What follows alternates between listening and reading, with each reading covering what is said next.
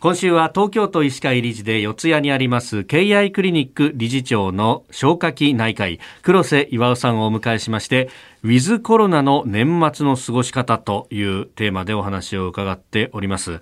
まあ、あの安心安全に飲むためのパスポートで、まあ、そのツールの部分は整ってきたということですけれどもただこう飲む機会が多くなると、まあ、これは条件付きで飲めるぞぐらいの感じではありますか？そうですね。あの、まあ、要するに飲み方が大切だということになるのかなと思います。であの、まあ、例えばですね、えーまあ、お酒を飲むと、はい、そのまあ、抵抗力免疫力が落ちるっていうことは今までも言われています。例えばそのいわゆる、まあ、コロナと関係なしに普通の,、まあ、あのウイルス性の肺炎等であの考えると、はい、大体その、まあ、お酒でいう、まあ、以前お話したことがあるんですけども、うん、2単位、まあ、アルコール分でいう 40g ってですね。あの具体的に言うとビールの缶2本ぐらい。はい。これを飲むとあの、まあ、これ以下であればあまり大きな影響はないんですけども、これから上になっていくとどんどんその免疫力が落ちていって、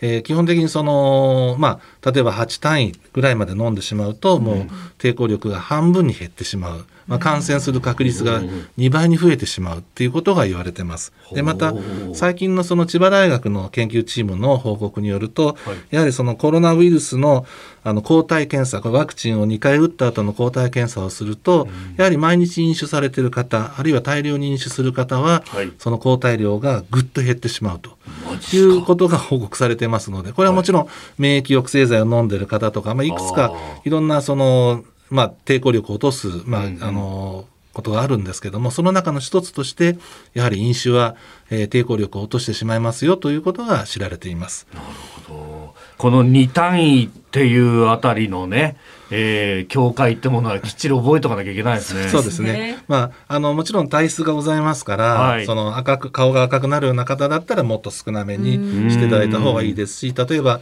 女性の場合には男性よりもアルコールの分解能力がさあの低いと言われてますから、やはり差し引いて考えた方がいいと思います。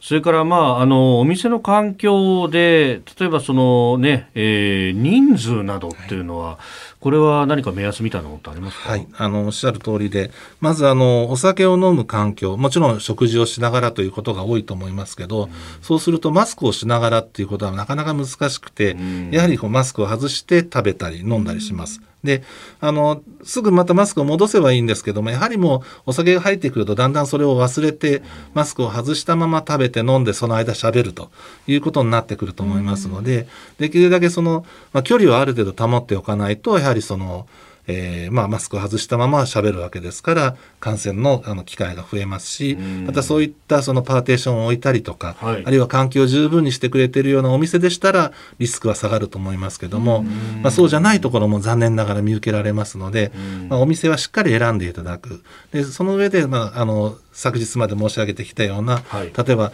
ワクチン証明書を使ったりあの陰性証明書を使ってきちんとそのリスク管理をしているようなあの飲食店を選んでいただくっていうのはその飲み方としても非常に大切な飲み方になるかと思います。まあ、結構あのオープンカフェみたいなところも多いですけどやっぱりある程度こう換気はこう見ておいた方がいいわけですね。そうですねあの、うん、私もできるだけ外で飲むようにしています。まあまあねこのぐらいの時期まだちちょっと肌寒いかもしれないですけど、まあ、昼間だったら気持ちよかったりしますもんね。そうですねですからやっぱりこのどうしても夏場冬場にこのコロナがあの感染が増えるっていうのは去年からの経験で我々分かってますけどやはり一つはそのエアコンの効率を上げるために夏場は閉めます。が冬も寒いから窓閉めます。でそういったことはやっぱりその環境を悪くしてその感染につながっている可能性は、あの十分に考えておかなきゃいけないと思います。